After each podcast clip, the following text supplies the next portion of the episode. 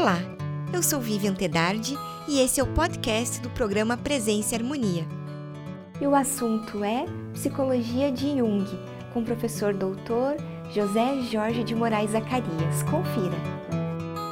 Professor Zacarias, bem-vindo ao programa Presença e Harmonia e muito obrigada por aceitar o nosso convite. Obrigado. Professor, quais são as diferenças entre psicologias da consciência e psicologias profundas? A psicologia da consciência é um caminho ou uma abordagem dentro da psicologia que tem sua origem na filosofia de Aristóteles. E a ideia é entender a psique e os processos enquanto processos conscientes de cognição, de valores, de crenças, como esses processos se articulam. E desconsidera um aspecto mais profundo da psique, que é exatamente as psicologias do inconsciente que vão trabalhar com essas questões. Então, os aspectos mais profundos né, serão trabalhados pela psicologia profunda, psicologia do inconsciente, onde se acredita que abaixo da consciência há um campo psíquico que não é diretamente acessado, que não temos contato tão direto, que não sabemos o que está por ali mas que esses conteúdos influenciam a mente consciente, influenciam os comportamentos. E o senhor poderia nos contar sobre a vida e obra de Jung? Jung, ele nasceu na Suíça e ele era filho e neto de pastores é, luteranos. E ele é, foi crescendo, uma família, obviamente, com dificuldades, não é? E é, uma coisa muito importante para Jung era a questão da, da descoberta, da busca de conhecer para além daquilo que é dado. E por isso ele é, acessou a biblioteca do pai, é, e aí leu os filósofos, leu um monte de, de informações a respeito de ideias da transcendência, porque a biblioteca do pai era a biblioteca de um teólogo. E ele tinha então duas possibilidades naquela condição. É, na Suíça daquela época, ele nasceu em 1875, então você poderia ser né, ou médico ou advogado. Como Jung tinha muito interesse pelas ciências naturais, ele escolheu medicina. E no meio do, do curso, lá para o final do curso, ele descobriu que havia um interesse muito grande por psiquiatria, porque seria um, uma maneira de uh, juntar o interesse pelas ciências naturais, biológicas, né, no caso a medicina, com filosofia. Então ele se dirige para a psiquiatria, vai trabalhar no Hospital de Burgosli, né, eh, em Zurique, e aí ele entra em contato com os escritos de Freud, ele, ele lê a interpretação dos sonhos, começam a trocar correspondência, se encontram, né? e aí começa uma contribuição destes dois pesquisadores. Quando Jung chega ah, no, no, núcleo psicanalítico de Viena, ele já havia desenvolvido uma série de trabalhos no Hospital de Burgosli. Né? Então, ele chega como um colaborador dos colegas de Viena, principalmente de Freud, né? Embora se diga que ele tenha sido discípulo de Freud, na verdade não foi. Esse trabalho, essa é, contribuição durou um certo tempo, porque logo de início havia uma divergência quanto a aspectos teóricos da psicologia. Né? Enquanto Freud tinha uma percepção a respeito do que era libido, do que era complexo de Édipo e, e essas questões, Jung tinha uma outra percepção. Aí houve um rompimento, né? antes dele, um outro pesquisador, uh, uh, Adler, Alfred Adler, Adler, rompeu com Freud e eh, então Jung rompeu em seguida. E aí ele volta para Zurique e ele começa a desenvolver o caminho da psicologia analítica. Então ele foi entender o rompimento né, de Adler e com Freud dele mesmo. ele chega à teoria dos tipos psicológicos para explicar as diferenças dos indivíduos e aí ele faz todo um caminho de busca da psicologia profunda. Demonstra o inconsciente coletivo, o que são arquétipos, o, o, que são complexos, faz uma incursão para entender quais as contribuições das tradições antigas para a psicologia, como a alquimia, a psicologia da religião oriental, da, da religião ocidental, Né? Ele faz todo um caminho de resgate de, desse conhecimento antigo que falava, de certa forma, de psicologia também. E ele escreve a respeito de um monte de coisas, continua trabalhando, faz sua obra e se torna uma das correntes é, muito profundas em psicologia. E como então ele compreende o que é psique? Então, para Jung, a, a psique tem uma divisão diferente do que Freud imaginava, né? Na segunda tópica de Freud, ele divide entre id, ego e superego, o Freud. Jung vai dividir de uma outra maneira a psique. Né? Então, é, ele imagina que a psique é como uma cebola, que vão tendo camadas, como as cascas, não é? Uhum. E a casca mais externa, ou a camada mais externa da psique, ele vai chamar de persona que é uma máscara social. É a máscara que a gente usa para o contato social, é a máscara que a gente usa para no relacionamento com as pessoas, onde estão os papéis profissionais. É, é todo esse conjunto que ele vai chamar de persona, essas máscaras sociais. Um pouco mais para dentro, a gente vai ter toda a consciência e onde o centro da consciência vai ser o ego. Isso são semelhantes. Né? Abaixo da consciência viria uma outra camada chamada inconsciente pessoal. Nesse inconsciente pessoal estariam gravadas as experiências vividas pelo indivíduo desde que ele nasceu. Há uma área nesse inconsciente pessoal que Jung vai chamar de sombra, que é um, um campo onde ficarão as, aquelas questões da minha personalidade que eu absolutamente não admito em mim. São aquelas questões que eu tenho muita dificuldade de admitir que eu sinto, penso ou quero fazer. Então, são aspectos que eu vou reprimir, recalcar especialmente. Vai ficar nessa região chamada sombra. Principalmente porque isso vai ser um contraponto à persona. Né? Se eu vou construir uma imagem social agradável, o que, que eu faço com a minha ira? Eu não posso expressar isso, vai ser recalcado, fica num nível inconsciente, nessa região chamada sombra, que é no inconsciente pessoal. Ainda nesse inconsciente vai ter os complexos que, que é um conjunto de experiências que a gente tem que se agrupam em, é, por temas emocionais. Ah, por exemplo, um complexo materno, complexo paterno, complexo do herói, complexo de inferioridade. Então a gente tem esses complexos. Né? Ah, fazendo uma, uma espécie de fronteira entre esse, esse inconsciente pessoal e o que está mais abaixo, que é o inconsciente coletivo, Aí a gente tem uh, o conjunto de ânima e ânimos. Porque Jung entende que a psique é bissexual.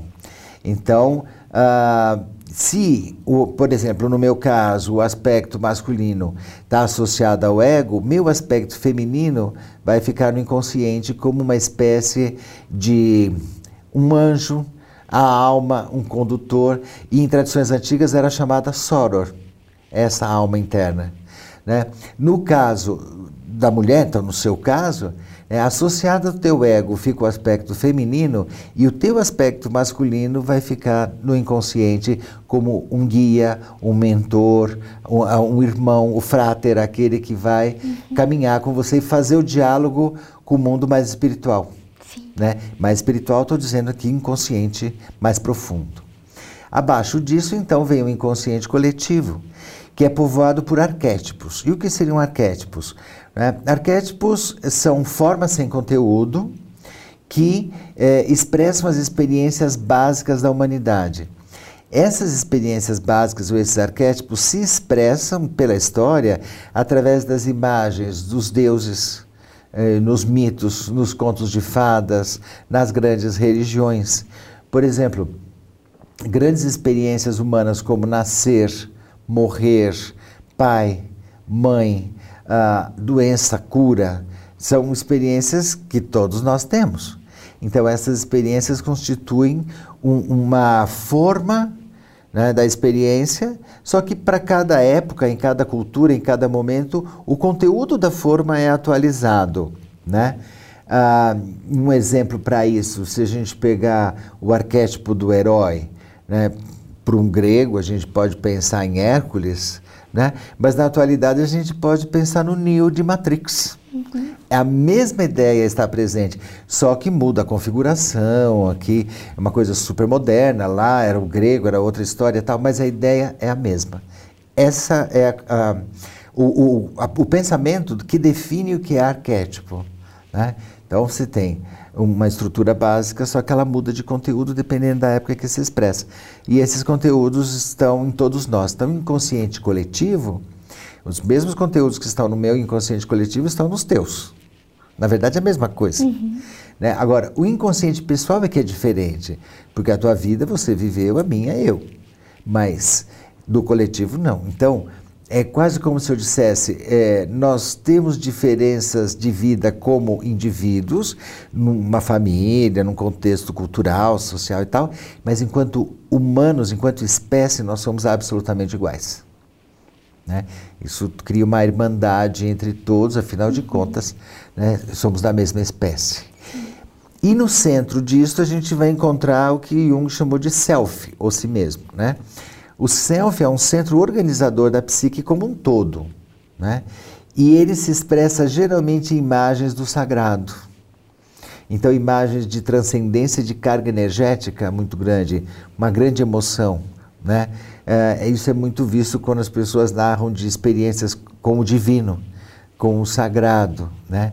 Ah, uma das imagens mais simples do, do, do self é aquela figura do yin yang, uhum. a, a, a roda de tal.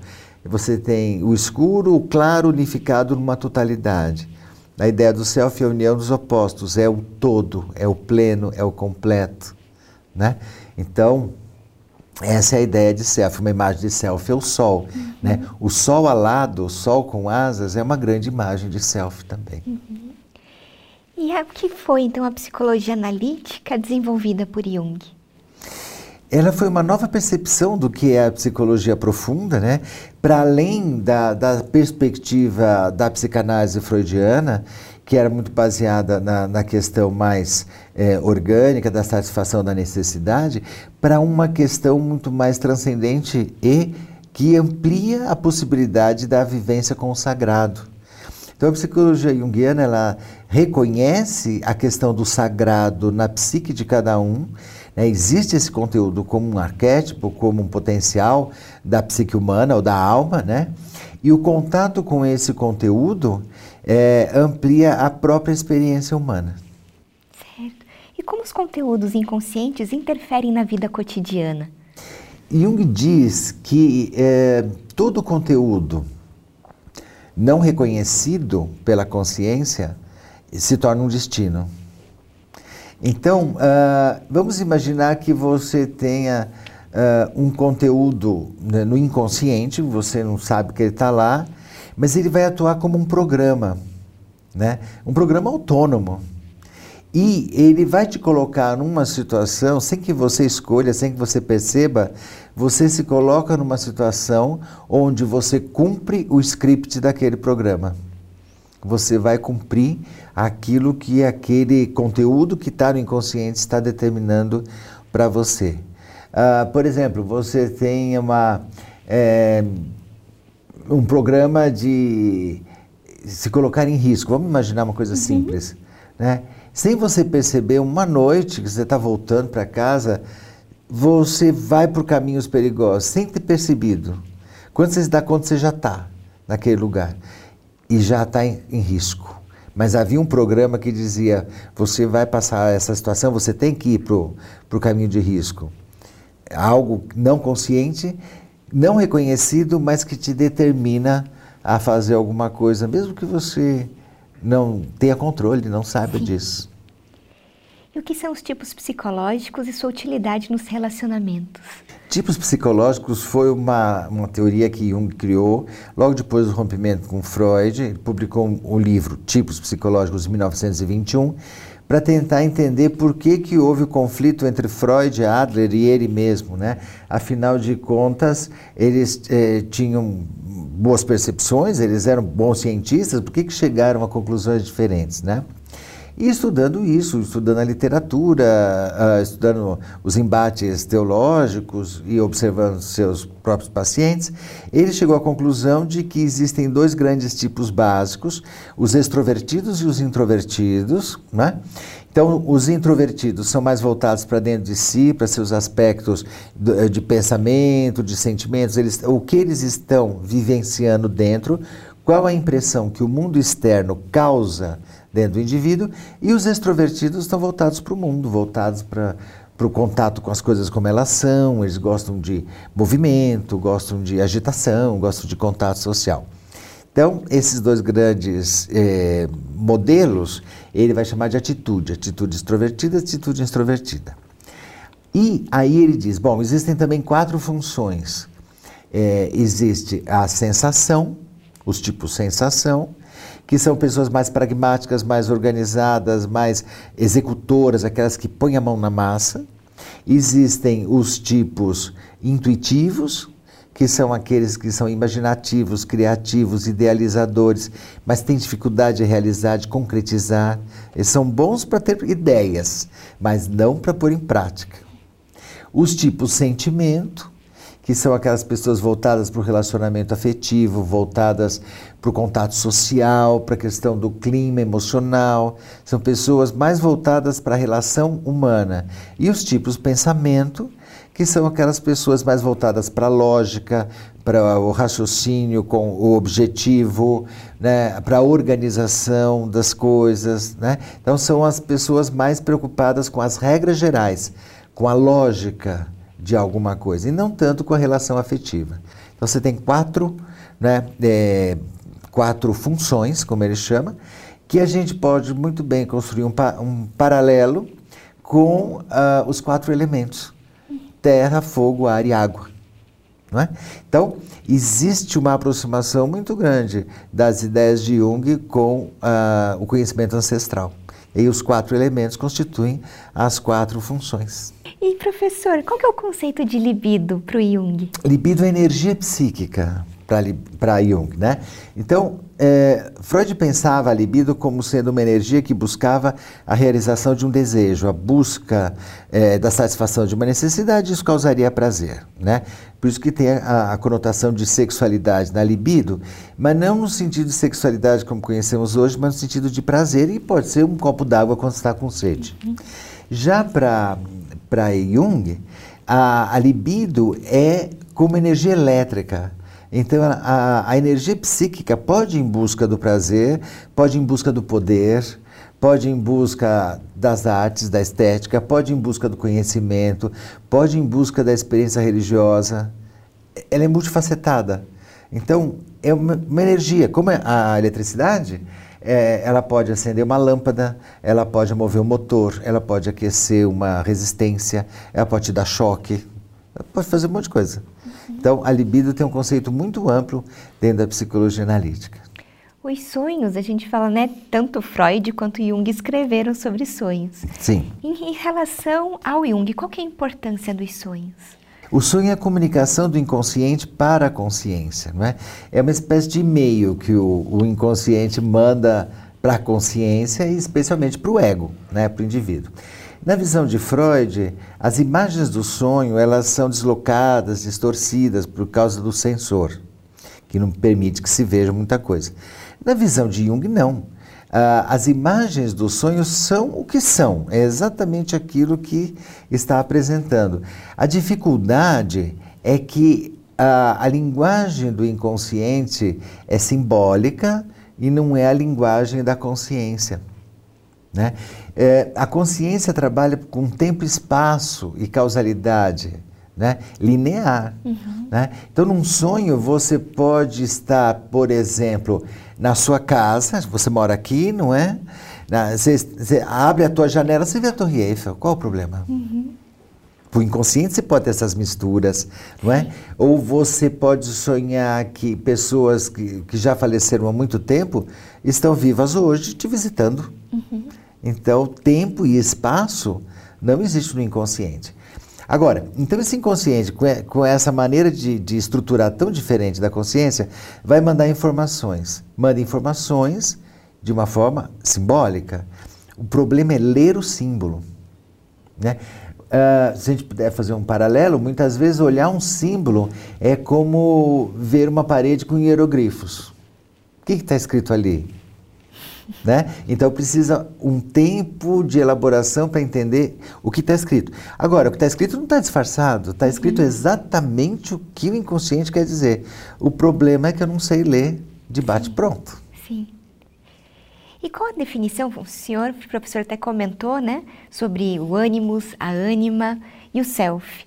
Em especial, o senhor pode falar para nós sobre o ânimos e a ânima? Então, como eu disse, nós temos uma contraparte é, sexual na psique, não é?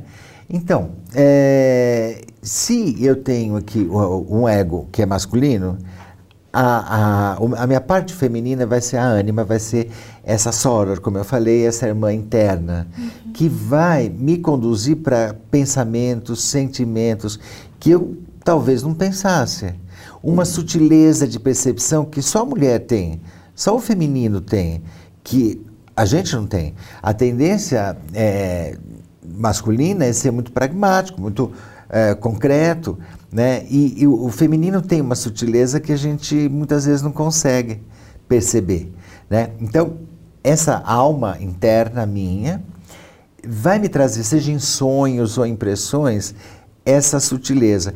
Os artistas expressam muito essa ânima na, na famosa musa, a musa inspiradora. É aquela mulher apaixonante, fantástica, mas que ela não existe de fato concretamente. Uhum. Ela existe enquanto um símbolo, enquanto uma emoção, mas interna do indivíduo, né? Já para vocês, o ânimos vai trazer para vocês um senso mais pragmático, um senso mais lógico das coisas, que talvez vocês não tenham muito, né? Então, mas essa parte interna vai trazer isso e vai colocar para você essa é, praticidade necessária. Quando ocorre o apaixonamento, o que acontece? Essa minha soror interna, eu projeto em você, eu a vejo em você e me apaixono por você. Uhum. Não é bem por você, é por essa imagem projetada, uhum. né? Tanto é, e você faz a mesma coisa. Sim. Né? Isso se você se apaixonar por mim. Aí, conforme vai passando o tempo, muitas vezes acontece num casal, chega um tempo que diz, mas eu não sabia que você era desse jeito. Por quê? Essa imagem voltou para dentro de mim e aí eu estou vendo você como você realmente é. Uhum. E talvez eu não goste. Né? Então acontece isso às vezes nos casamentos, não é? Que tem toda uma paixão no momento do casamento e depois fala, não, mas ela mudou depois. Não, não mudou. É você que está vendo de outra maneira. Uhum. Agora você está vendo como ela realmente é Sim. e não a projeção dessa musa, né? Na mulher que você escolheu. Né? Então tem essas questões. E o self é a imagem do sagrado é a imagem de Deus. Né? É, muitas vezes as pessoas têm sonhos é, onde aparece uma imagem, aparece uh, um símbolo qualquer, pode ser desde um círculo, o sol alado, pode ser uma estrela, né? São, são, imagens, pode aparecer Cristo, pode aparecer Buda, uma luz, alguma coisa, uma voz, e a pessoa acorda com, transbordando tanto de emoção que é como se ela tivesse visto o céu. Uhum. A impressão que a pessoa tem quando ela vem de um sonho desses é de maravilhamento, né? É muito maravilhoso, porque um, um dos conceitos de Deus, como ah, ah, um, um, dos autores coloca, né? E é que é, Deus é maravilhoso e tremendo. Né? Rudolf Otto coloca esse, esse termo. É, o sagrado ou Deus é maravilhoso e tremendo. Ao mesmo tempo que causa um maravilhamento muito grande, causa um temor. Né? Imagina que você está vendo uma erupção vulcânica perto do vulcão. É lindo aquilo. Uhum. E o medo que dá, porque é muito poderoso, né? é muito é, intenso. Né? A gente corre o risco de ser destruído. Uhum né? apesar de lindo, é, é, dá medo também. Sim. Então, essa é a ideia quando a gente encontra com o sagrado. Né? É tão maravilhoso, ao mesmo tempo, é muito forte. E a pessoa, quando tem um sonho com uma imagem dessa de selfie, ela acorda num estado emocional intenso que dura semanas, inclusive. Né? É como se a pessoa tivesse visto o divino, o sagrado. Seja que nome queira dar, tanto faz. Mas é, é o sagrado. Como Jung vê a religião no processo de desenvolvimento psicológico do homem? A religião, ela expressa os conteúdos mais profundos da psique, É? Então, todos os grandes mitos, as grandes histórias que, na verdade, são processos da psique, processos do inconsciente, processos da vida, elas são expressas nas religiões. Então, os deuses representam fatos fundamentais da existência humana. Né? E o contato com essas é, divindades no sentido é, simbólico ajuda a entender o processo, o que está acontecendo. Né? É, por exemplo, um, uma pessoa que sonha com Afrodite, Afrodite é a deusa da beleza e do amor. É muito intensa uma experiência dessa com uma deusa da beleza, né? Ou quando uh, a pessoa sonha, sei lá, com Zeus, né? o todo-poderoso do Olimpo, né? Ou com Anubis, né? o, o encaminhador da morte, né? você vai entrar para um processo do, do submundo a partir daí, né? Ou quando você sonha com Xangô, nas tradições de matriz africana.